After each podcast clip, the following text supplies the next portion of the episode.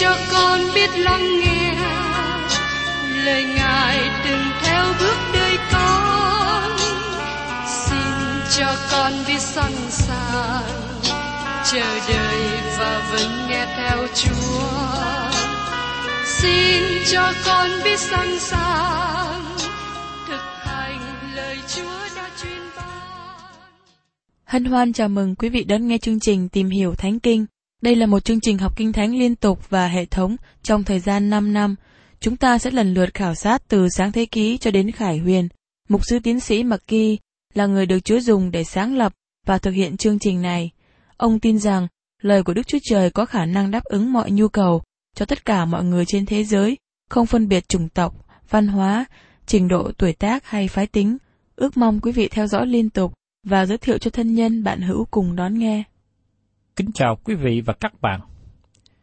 Trong chương trình tìm hiểu Thánh Kinh trong những ngày vừa qua, tôi đã cùng với quý vị và các bạn tìm hiểu trong sách Tiên tri Amos. Tôi thấy rằng Tiên tri Amos là một người tiên tri rất đặc biệt và chúng ta có những điều học hỏi tốt đẹp từ nơi ông cũng như sứ điệp mà ông đã giảng ra.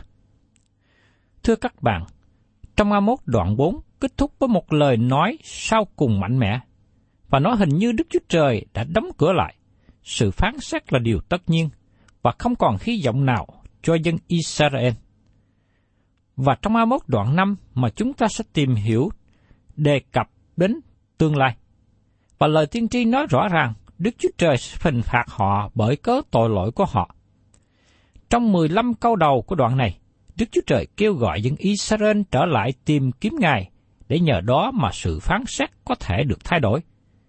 Khi nào mà Chúa chưa giáng sự phán xét cuối cùng, đó là sự lưu đài, thì vẫn còn hy vọng cho họ. Kính mời quý vị cùng xem ở trong Amos đoạn 5 câu 1. Hỡi nhà Israel, hãy nghe lời này, là lời ca thương mà ta sẽ làm về các ngươi. Amos đang nói về bài ca thương, bài hát dùng cho lễ an táng. Nó là một bài hát rất buồn.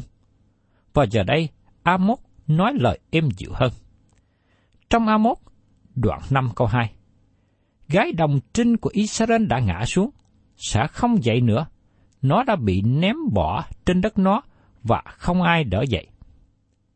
Trước đây khi chúng ta tìm hiểu trong sách OC, khi OC bắt đầu chức vụ tiên tri, ông nói về kinh nghiệm mà ông có trong gia đình của ông. Đức Chúa Trời bảo OC đi cưới một người kỵ nữ làm vợ, và Ngài bảo ô đi ra nói cho dương quốc miền Bắc rằng, các ngươi là kẻ tà dâm, nhưng Đức Chúa Trời vẫn yêu thương các ngươi. Nhưng tại đây Amos nói, các ngươi là gái đồng trinh, Đức Chúa Trời đã cưới các ngươi cho chính Ngài. Và sứ đồ Phaolô cũng nói điều này với hội thánh ở Corinto. Bởi tôi đã gả anh em cho một chồng mà thôi, dân anh em cho người trinh nữ tinh sạch cho đấng Christ. Trong Corinto nhì, đoạn 11 câu 2. Khi chúng ta đến cùng Chúa, tội lỗi chúng ta được tha thứ và chúng ta khởi sự một điều mới với Ngài. Nhưng điều này hiện nay như thế nào? Trong vài năm qua, nó xảy ra như thế nào? Các bạn có làm những điều mà dân Israel đã làm không? Các bạn có phạm tội tà dâm không? Các bạn có quay khỏi Đức Chúa Trời là đấng yêu thương các bạn không? Các bạn có bị lôi cuốn vào thế gian và vào những công việc của xác thịt không? Ma quỷ có dẫn các bạn đi lòng vòng như con heo bị sỏ chiếc vòng trên lỗ mũi không? Nhiều cơ đốc nhân hiện nay đang ở trong tình trạng như thế. Đó là một bài hát đám tang rất buồn. Gái đồng trinh của Israel đã ngã xuống, sẽ không dậy nữa. Nó đã bị ném bỏ trên đất nó mà không ai đỡ dậy. Và trong A1, đoạn 5 câu 3 nói tiếp, Vì Chúa giê phán như vậy, thành nào ra một ngàn quân chỉ còn có một trăm, thành nào dấy lên một trăm người, chỉ còn có mười người trong nhà Israel sót lại. Amos nói rằng, hãy chuẩn bị gặp Đức Chúa Trời các ngươi. Hãy nhìn đến số lớn người bị giết chết. Thành nào ra một ngàn quân, chỉ còn lại một trăm. Thành nào dấy lên một trăm người, chỉ còn có mười người trong nhà Israel sót lại. Có một số ít người còn sót lại trong xứ, nhưng phần lớn bị giết chết. Xin hãy lắng nghe lời của Amos. Đây là lời kêu gọi sau cùng cho quốc gia Israel. Trong Amos đoạn 5 câu 4, Đức Sêu Va phán rằng, Nhà Israel như vậy, hãy tìm kiếm ta thì các ngươi sẽ sống. Lời này vẫn còn mở rộng, lời của Chúa đã được giảng ra. Đức Chúa Trời đang kêu gọi họ trở về cùng Ngài. Nếu như bây giờ họ quay trở lại, họ sẽ được sống. Và tiếp theo trong A1 đoạn 5 câu 5.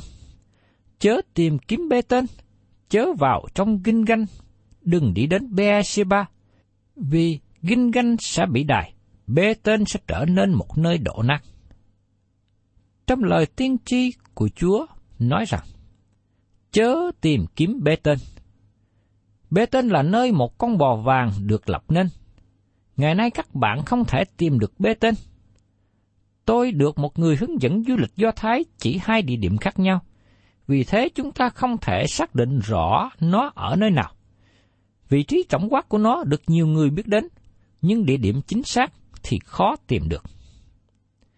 Chớ vào trong Kinh kinh Kinh Ganh là nơi mà dân Israel cắm trại sau khi họ vượt qua sông Giô-đanh vào đất hứa lần đầu tiên dưới sự lãnh đạo của tướng Giô-xê. Tại đó họ thiết lập đền tạm và tại đó là khu vực mà họ diễn hành để đánh chiếm thành Jericho. Ginh ganh trở thành nơi đất thánh. Thật sự Đức Chúa Trời bảo họ nói với con cháu của họ rằng, Ginh ganh là nơi mà Ngài giải cứu họ. Nhưng thay vào đó, dân tộc này đi vào sự thờ lại hình tượng. Và nơi biệt riêng ra thánh cho Đức Chúa Trời lại trở thành nơi dựng nên hình tượng. Đó là một điều đáng trách cho dân Israel đừng đi đến Beersheba. Beersheba là một địa điểm nằm tận cuối miền nam của nước Juda thuộc khu vực Negev. Nó cũng là một nơi nổi tiếng. Beersheba là nơi mà Abraham và Abimelech lập giao ước, và Abraham cầu khẩn đến danh của Đức giê va như chúng ta đã xem ở trong sáng thế ký đoạn 21. Với lời diễn đạt, từ Đan đến Beersheba được dùng trong Kinh Thánh mô tả cả nước Israel từ miền Bắc đến miền Nam.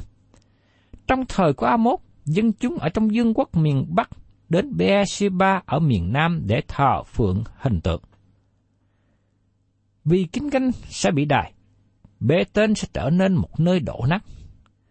Tại sao Amos không đề cập đến Beersheba trong thời điểm này? Bởi vì Beersheba không ở trong dương quốc miền Bắc, nhưng ở trong dương quốc miền Nam.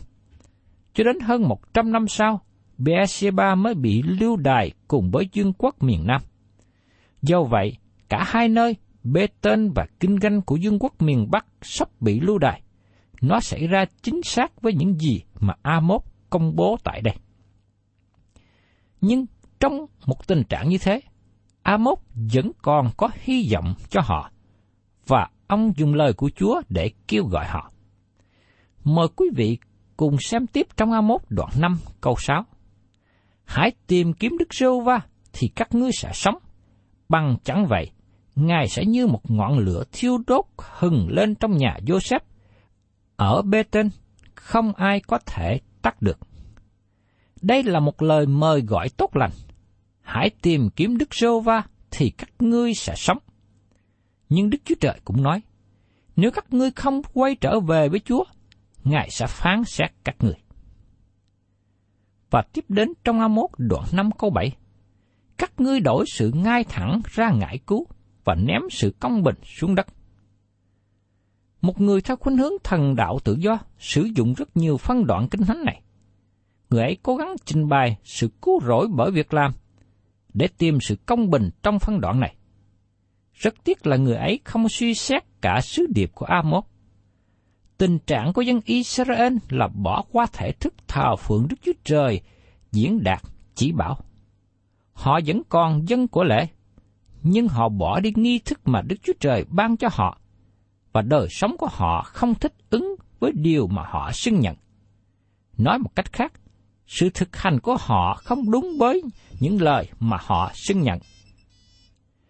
Nhiều năm trước đây, tiến sĩ Campbell Morgan nói rằng, ông rất quan ngại về sự phạm thượng xảy ra ở ngoài thế gian hơn là sự phạm thượng xảy ra ở nơi thánh. Nhiều người nghĩ rằng, nếu các bạn đi nhà thờ và tham dự hết mọi thể thức và nghi lễ của hội thánh, các bạn sẽ trở nên một người rất sung đạo. Nhưng nếu các bạn làm một số điều trong nơi thánh mà nó không có theo nghi thức của hội thánh, nó là một sự phạm thượng. Nhưng thưa các bạn, tôi không nghĩ đó là sự nguy hiểm thật. Sự nguy hiểm thật là một người đi nhà thờ và hát những lời ngợi khen Chúa, ngợi ca Chúa về tất cả những phước hạnh Ngài ban cho. Nhưng khi rời khỏi hội thánh, họ không sống một đời sống thành thật và không bày tỏ sự tránh trực công bình. Đó là sự phạm thường ở ngoài đời, hay ở trên đường phố. Đó là điều mà Đức Chúa Trời kết án trong đời sống của dân Israel. Tôi không có ý nói rằng đời sống đức tin trong đấng Christ là không quan trọng. Nó là điều rất quan trọng cho chúng ta tin cậy đấng Christ để được sự cứu rỗi. Nhưng thưa các bạn, nếu các bạn xưng nhận tin cậy vào đấng Christ và đời sống các bạn ngoài hội thánh không xứng hiệp với tinh lành, thì tôi xin nói với các bạn rằng chỉ có một chữ để diễn đạt mà thôi. Nó là một lời rất nặng mà Chúa Giêsu đã dùng rất nhiều lần để gọi những người lãnh đạo tôn giáo trong thời bấy giờ. Kẻ giả hình. Ngày nay, vẫn còn sự giả hình thậm tệ. Có thể trên bục giảng, hay ngay ở dưới băng ghế ngồi trong hội thánh. Khi một người đứng lên và công bố về tình yêu thương tuyệt vời và tin cậy vào đấng Christ, nhưng sau đó họ đi ra và sống một đời sống kết án tinh lành mà chúng ta đã tin nhận. Đó là điều làm tổn hại tinh lành hiện nay. Nhiều cơ đốc nhân không muốn đề cập đến điều này, bởi vì họ là những người tích cực làm công việc cho hội thánh, nhưng họ không tích cực sống cho đấng Christ trong công việc làm và trong đời sống xã hội hàng ngày. Tôi biết một người đàn ông đã có vợ, và anh ta rất tích cực hoạt động trong hội thánh. Anh tham dự rất nhiều công tác trong các ban ngành. Nhưng anh ta có mối quan hệ gian díu với một phụ nữ trong ban hát. Sau đó anh vắng mặt khỏi hội thánh một thời gian, rồi quay trở lại hoạt động với hội thánh. Là mục sư của hội thánh, tôi rất kết án hành động như thế. Tôi thấy rằng anh không có lý do nào để tiếp tục giữ phần nữa. Amos kết án ý nghĩ khi một người xưng nhận đức tin nơi Đức Chúa Trời mà không sống một đời sống giống như lời xưng nhận đó. Đó là sứ điệp căn bản của Amos. Các bạn thấy rằng, Đức Chúa Trời đem Amos từ một nơi rất xa của dân quốc miền Nam để giảng một sứ điệp mạnh mẽ cho những người ở miền Bắc Israel. Những người giảng được trả lương tại Bê Tên và Samari chỉ nói với những gì mà dân chúng muốn họ nói. Một nhà nhã nghĩa kinh thánh nổi tiếng công bố lời này mấy năm trước đây. Tòa giảng thời hiện nay giống như cái ống loa để tỏ bài suy nghĩ của hội chúng. Phaolô đã viết và khuyên Timôthê. Vì sẽ có một thời kia người ta không chịu nghe đạo lành, nhưng vì họ ham nghe những lời êm tai theo tư dục mà nhóm họp các giáo sư quanh mình, bịch tai không nghe lẽ thật và say hướng về chuyện nhiễn. Trong Timôthê thứ nhì, đoạn 4, câu 3 và câu 4. Lỗ tai của những người trong hội thánh thường thích nghe những lời tốt đẹp ngọt ngào. Sau đó họ đi lên, dỗ dai người giảng và nói rằng, ông thật là tuyệt vời. Nó giống như tục ngữ của người Ai Cập. Tôi gãi lưng cho anh, rồi anh gãi lưng cho tôi. Chúng ta sẽ có một thì giờ đã ngứa. Có nhiều điều như vậy đang xảy ra trong hội thánh chúng ta ngày nay. Hội thánh theo khuynh hướng tự do đã làm điều này như vậy nhiều năm qua. Và chúng ta thấy có một số hội thánh bảo thủ ngày nay cũng rơi vào tình trạng này. Dân chúng Israel bị sự nhục mạ bởi Amos vì ông thấy rằng họ không có những đời sống đạo đức hay sung đạo. Nhưng đó là sứ điệp mà ông đang giảng cho họ, đang cảnh tỉnh họ. Và tiếp đến chúng ta cùng xem trong Amos đoạn 5 câu 8. Hãy tìm đấng đã dựng nên những sao rua và sao cài, đổi bóng tối tăm ra ban mai, đổi ban ngày ra đêm thẳm, gọi nước biển và đổ nó ra trên mặt đất. Danh Ngài là Jehovah. Một lần nữa, đây là lời kêu gọi của Đức Chúa Trời ân điển. Đức Chúa Trời là đấng chịu đựng, Ngài là đấng nhịn nhục nhiều hơn tôi có thể nhịn nhục. Tôi nhận biết rằng tôi cần học tập trở nên nhịn nhục với Đức Chúa Trời, chịu đựng và nhịn nhục. Hãy tìm đấng đã dựng nên những sao rua và sao cài. Sao cài là một trong những tròm sao trên bầu trời, và dĩ nhiên đây là tròm sao mà nhiều người trong thời bấy giờ có thể biết đến. Đổi bóng tối tăm ra ban mai, đổi ban ngày ra đêm thẳm, gọi nước biển và đổ nó ra trên mặt đất. Danh Ngài là Jehovah. Đức Chúa Trời là đấng làm nên cho mưa rơi xuống. Thật sự mưa rơi xuống là theo sự kềm chế, luật thủy cục. Nhưng ai làm ra luật thủy cục? Ai là người làm cho nước bốc lên từ biển? Ai là người gom hơi nước lại thành mây? Ai là người đã dùng gió chuyển mây chứa hơi nước đến nơi mà làm cho mưa rơi xuống? Đức Chúa Trời là đấng làm tất cả mọi sự này. Amos nói rằng, danh Ngài là Đức Giê-hô-va. Amos thật sự muốn nói với dân Israel rằng, các ngươi đã quay sang thờ hình tượng, và đời sống các ngươi không xứng hiệp với đức tin mà các ngươi xưng nhận nơi Đức Chúa Trời hằng sống. Ngài là đấng tạo hóa. Và tiếp đến trong A1 đoạn 5, câu 9 câu 10. Ấy chính Ngài làm cho kẻ mạnh thình linh bị diệt vong, đến nỗi sự quỷ hoại đến trên đồn lũy. Chúng nó ghét người trách móc nơi cửa thành và gốm kiết kẻ nói ngay thẳng. Chúng nó ghét người trách móc nơi cửa thành. Người ngồi khiển trách trước cổng thành, đó là một quan sát quan sự án. Tòa án ngày trước đây được lập ngay trước cổng thành phố. Các bạn thấy đó là phương cách được diễn tả trong suốt cả kinh thánh. Người quan án ngồi trước cổng thành. Như trường hợp ông Bo-ô đã đem người bà con gần nhất của mình tới cổng thành Bethlehem để giải quyết vấn đề thừa hưởng tài sản giữa Naomi và Ruther. Khi ông Lot đến sống ở thành Sodom, ông tham gia vào việc chính quyền tại đó. Ông Lot ngồi trước cổng thành và làm công việc của người quan sát. Amos nói rằng, người quan sát cần phải khiển trách điều sai. Nhưng bấy giờ quan sát lại ghét làm điều đó. Do đó hầu hết các quan sát hiệp tác với người làm ác. Các quan sát này cũng gốm kiết kẻ nói ngay thẳng. Khi một quan sát chú tâm trên công lý, trên điều đúng, ông trở nên người không được ưa chuộng. Tôi thấy rằng bản chất của con người không có thay đổi gì từ thời A1 đến nay. Và tiếp đến trong A1 đoạn 5 câu 11. Vì các ngươi hiếp đáp kẻ nghèo, đòi họ nộp thế lúa mì.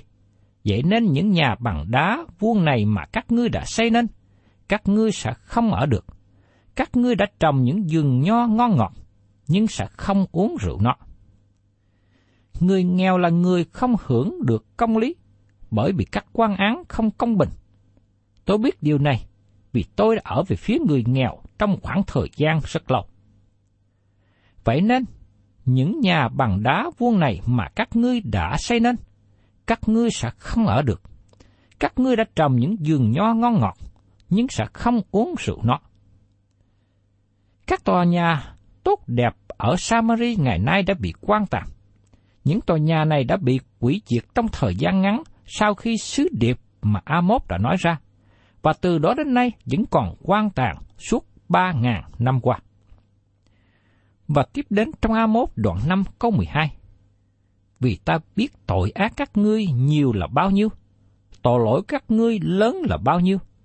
Các ngươi là kẻ hiếp đáp người công bình, nhận lấy của hối lộ, nơi ở cửa thành làm cong quẹo lẽ thẳng của kính kẻ nghèo.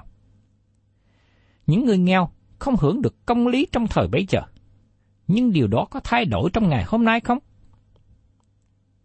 Tôi thấy rằng ngày hôm nay vẫn không có thay đổi. Khi người giàu bị xử tử, họ có thể khiếu nại, kêu nài và có thể thoát khỏi chết trên ghế điện, thoát khỏi bị treo cổ. Tôi không nghĩ đó là vì lý do luật pháp, nhưng tôi nghĩ rằng vì người giàu có thể chạy trọt để tìm người thân thế nhờ luật sư chạy tội.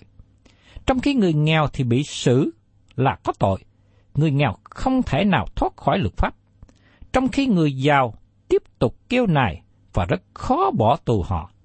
Và trong nhiều trường hợp, người giàu thoát khỏi án phạt, thoát khỏi công lý. Và điều đó chúng ta thấy rằng trong xã hội, trong đất nước hiện nay, điều này vẫn còn. Người giàu tìm cách thoát khỏi công lý, trong khi người nghèo chịu lấy hình phạt. Đức Chúa Trời chú ý đến những quốc gia nào không thực hiện công lý. Đức Chúa Trời giao trách nhiệm cho con người điều khiển chính quyền trên đất này. Các quốc gia trên đất có được là do sự sắp đặt của Đức Chúa Trời, và Ngài đặt trách nhiệm cho họ. Khi họ thất bại thi hành chức vụ của mình, Đức Chúa Trời cất họ đi. Như chúng ta thấy trong lịch sử đã trải qua, Đức Chúa Trời đã dẹp đi chính quyền Roma hay còn gọi là La Mã khỏi thế giới. Và trong lịch sử cận đại, chúng ta thấy có một số nước đã làm trái lẽ công bình và bị Đức Chúa Trời hạ xuống. Và tiếp đến trong A1 đoạn 5 câu 13.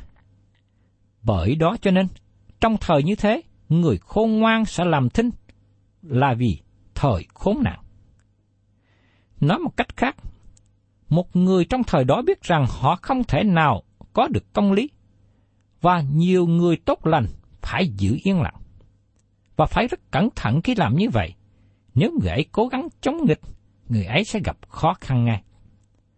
Thảm trạng trong thời của chúng ta đang sống hiện nay mà chúng ta thường nói là tự do báo chí, tự do ngôn luận, tự do tôn giáo. Nhưng thật ra không có tự do gì bao nhiêu.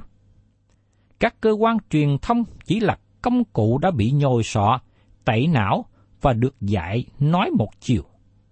Những ai có tiền, có thế lực thì lời nói của họ được công chúng nghe đến.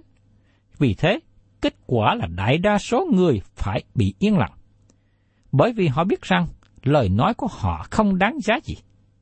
Chúng ta đang sống trong những ngày rất tệ, chẳng khác gì thời kỳ của dân Israel trước đây. Và tiếp theo, trong A1 đoạn 5, câu 14 đến 15. Hãy tìm điều lành và đừng tìm điều dữ, hầu cho các ngươi được sống, thì Jehovah Đức Chúa Trời dạng quân sẽ ở cùng ngươi, như các ngươi nói vậy. Hãy ghét điều dữ và ưa điều lành. Hãy lập sự công bình nơi cửa thành. Có lẽ Jehovah Đức Chúa Trời dạng quân sẽ ra ơn cho những kẻ còn sót lại của Joseph. Một lần nữa, Chúa kêu gọi dân Israel trở về cùng Ngài. Trong thời của chúng ta, người giàu và người có thế lực trong chính quyền có thể thoát khỏi công lý. Có khi họ còn được tôn là anh hùng nữa, người có công nữa. Trong khi người nghèo, người sống chân thật không có cơ hội đồng điều như vậy trước tòa. Vì thế, Đức Chúa Trời nói, Hãy ghét điều dữ, ưa điều lành, hãy tập sự công bình nơi cửa thành. Chúng ta là con cái của Đức Chúa Trời. Chúng ta tin cậy vào Đức Chúa Trời là đấng thực hiện sự công bình. Và xin Chúa cho tôi và các bạn, chúng ta biết nương cậy vào nơi Ngài. Ngài là đấng thi hành sự công bình cho những người ngay thẳng, hiền lành. Cầu xin Chúa cho chúng ta biết nương cậy nơi Chúa hơn là nương cậy vào con người hiện nay. Thân chào tạm biệt quý vị và xin hẹn tái ngộ cùng quý vị trong chương trình tìm hiểu Thánh Kinh kỳ sau.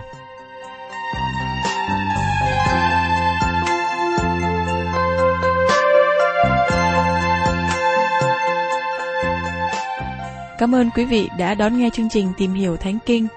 Nếu quý vị muốn có loạt bài này, xin liên lạc với chúng tôi theo địa chỉ sẽ được đọc vào cuối chương trình. Kính chào quý thính giả.